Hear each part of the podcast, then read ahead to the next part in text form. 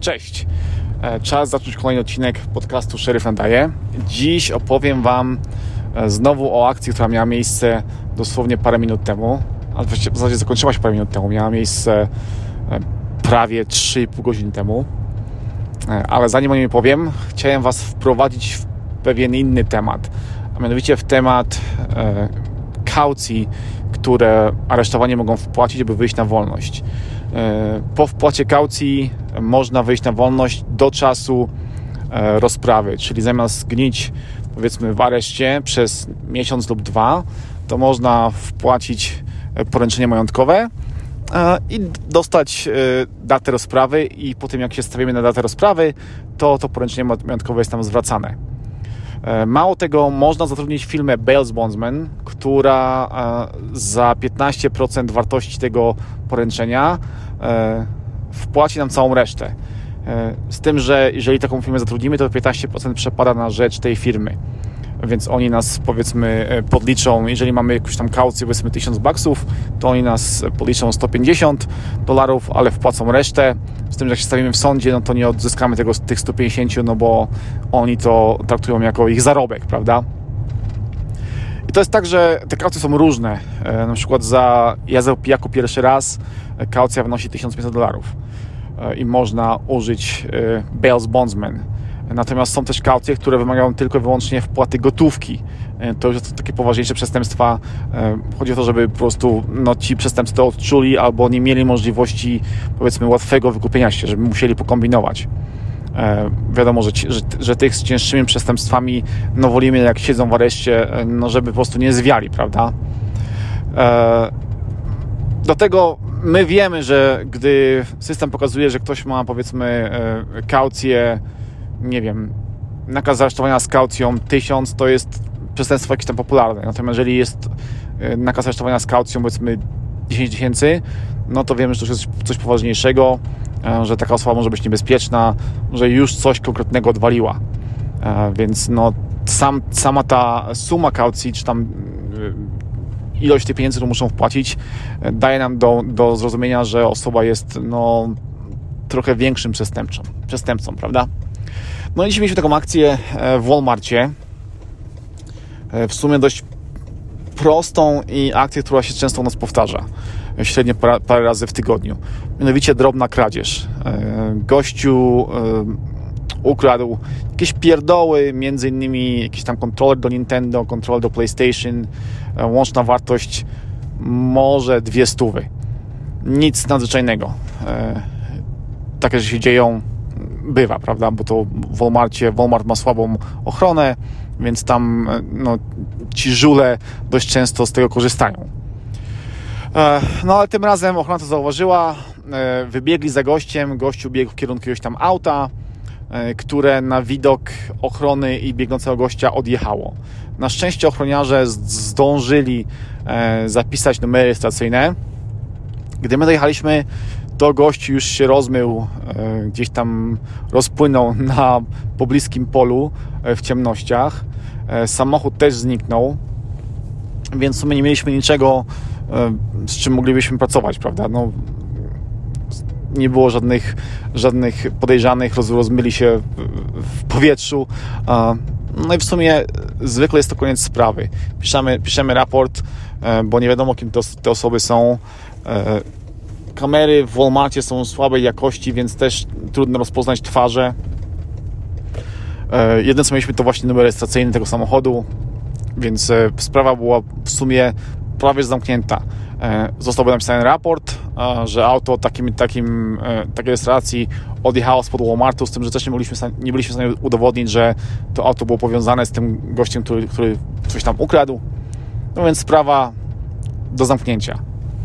Ale 20 e, minut po sprawie jeden z kumpli zauważył to auto, które miało dokładnie tą rejestrację na parkingu pod takim budynkiem mieszkalnym pod którym zwykle żadne obce auta nie przyjeżdżają. A to auto miało rejestrację z Kalifornii, więc to dość podejrzane. Więc kumpel tam do tego auta podjechał, zobaczył, że siedzi w nim jakaś dziewczyna, e, zaczął z nią rozmawiać, zapytał ją o, czy ma sobie prawo jazdy, ona powiedziała, że nie ma. E, prosił ją, żeby wysiadła z samochodu, ona wysiadła, zapytał ją o imię i nazwisko, ona tam podała jakieś imię i nazwisko i ja w tym momencie dojechałem na miejsce. Kumpel z nią gadał, że co było pod Walmartem, co się stało, ona, że nic nie wie, że grała, grała głupa. No i ja spojrzałem do tego samochodu i zobaczyłem na fotelu kierowcy prawo jazdy. Więc zapytałem ją, czy to jest jej imię i nazwisko. Ona powiedziała, że nie, że to jest prawo jazdy mojej siostry. No chyba siostry bliźniaczki, bo na zdjęciu wyglądała identycznie. Ona, nie, no to jest moja siostra, tam młodsza czy starsza. No ewidentnie nas, dla nas kłamała. Więc już pierwszy, pierwsza podstawa e, do aresztowania. Więc została zakuta w kajdanki, zaczęła się trochę rzucać. Zamknęliśmy w naszym samochodzie e, patrolowym e, po aresztowaniu. Zapytaliśmy, co, co robiła w tym łacie znowu, że była z nami szczera, laska, że, że nic, że tam kolei kolega wszedł, podała nam imię nazwisko kolegi, że, on, że ona nie wie, co się tam działo, że tylko widziała, że on z tego marto wybiega, więc się przestraszyła i zaczęła odjeżdżać. No dobra, może faktycznie się przestraszyła.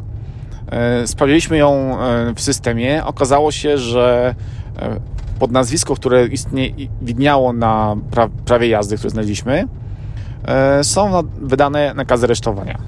Jeden na felony za narkotyki, drugi misdemeanor za jakieś tam pierdoły typu e, bodajże mandat za prędkość. E, więc kumpel zapytał laskę, kłamasz, kłamasz dlatego, że wiedziałaś, że masz, że masz e, wystawiony nakaz aresztowania? Laska, no tak. No dobra, są w samochodzie jakieś narkotyki? Nie, absolutnie nie ma żadnych narkotyków, jestem czysta, nic nie biorę. Jeżeli są, to nie moje. Tak zawsze mówią, że, jak jest, że, że coś jest w samochodzie, to jest nie moje. Samochód twój, więc to, co zwałci, jest twoje. Więc laska poszła do, do paki, została odwieziona, ja zostałem na miejscu, e, żeby ogarnąć samochód. Gdy ktoś jest aresztowany z samochodu, to samochód jest odholowywany na, na parking strzeżony i przed odholowaniem musimy zrobić ewidencję tego auta. Co jest w środku? Chodzi o to, żeby po prostu rzeczy nie zginęły, żeby, e, no, żeby gliniarze zostali oskarżeni, że coś ukradli, prawda? Albo goście z parkingu. Więc jest zrobiony protokół. No i podczas takiego protokołu czy robienia tego protokołu. E, auto się przeszukuje, no i dzisiaj znaleźliśmy w nim e, innymi przyrządy do palenia narkotyków oraz 7 gram 7 e, gramów meth, czyli takiego już konkretnego narkotyku. Oczywiście laska odpowiedziała, że nic o tym nie wie. No spoko. Tymczasem dwóch innych kumpli dalej szukało tego gościa, który zwiał z tego Walmartu. Sprawdzali gdzieś tam okolice Walmartu, sprawdzali ulicę po auta ja też do nich pojechałem, było już nas tam trzech, jechał jeszcze jeden kumpel, więc w czterech szukaliśmy po całej okolicy tego gościa. Mieliśmy rysopis, mieliśmy wszystko. E, w samochodzie e, znaleźliśmy też, też dowód osobisty tego, tego gościa, więc mieliśmy też jego dane. E, sprawdziliśmy w systemie, okazało się, że też ma dwa nakazy aresztowania, z czego jeden felony na 20 tysięcy dolarów. I to do tego cash, czyli nie mógł zatrudnić firmy Bales, Bales Bondsman, bo musiał wpłacić gotówkę czyli wiadomo było, że dość poważne, poważne zarzuty. Okazało się, że to zarzuty za, za kradzieże i za włamania, więc no gościu z, z dość poważną historią e, poważnych włamów, poważnych przestępstw, poważnych rozbojów. E, no nic, szukamy go się dalej, mamy jego imię, mamy nazwisko. Zadzwoniliśmy do aresztu w hrabstwie obok, w którym był, on był aresztowany, e, żeby nam przysłali e, jego świeże zdjęcie, bo ten areszt, tam on był w tym areszcie parę miesięcy temu więc przysłali nam jego świeże zdjęcie. Szukaliśmy go przez około godzinę, ale nie udało się, gościu się rozpłynął. No, trudno, zdarza się. E, napiszemy raport e, z poziomu aresztowania i tyle. Minęły sobie dwie godziny. Kumpel wracający do domu już e, z pracy, z zmiany popołudniowej, zobaczył gościa, który pasował do opisu w jednej z bocznych uliczek, no dobre 4-5 km od, od Walmartu, od miejsca, w którym dokonał kradzieży. E, podjechał od niego gość, zaczął uciekać, złapał go na szczęście. My dojechaliśmy w parę sekund, byliśmy sobie za, za rogiem, bo jeździliśmy po okolicy. E, dojechaliśmy na miejsce, gościu nam podał inne imię i nazwisko, e, podobnie jak jego dziewczyna. Po czym kumpel do niego mówi, słuchaj stary, już się do niego zwrócił po jego prawdziwym imieniu, gościu wielkie oczy, wiemy kim jesteś. Nie no, co ty, ja jakim nie jestem. Więc kumpel wyjął z kieszeni telefon, pokazał jego, jego najnowsze zdjęcie z aresztu, a gościu, no tak, to ja. Okazało się, że w kieszeni też ma narkotyki, więc dostał oprócz e, aresztowania za kradzież, za narkotyki, dostał też oczywiście um, oskarżenie e, o to, że, że miał dwa nakazy aresztowania, więc to też mi się wyjechało na jego konto dzisiaj. Dodatkowo oprócz tego dostał zarzuty za kłamanie i stawianie oporu, więc łącznie zebrało mu się chyba z 9 zarzutów.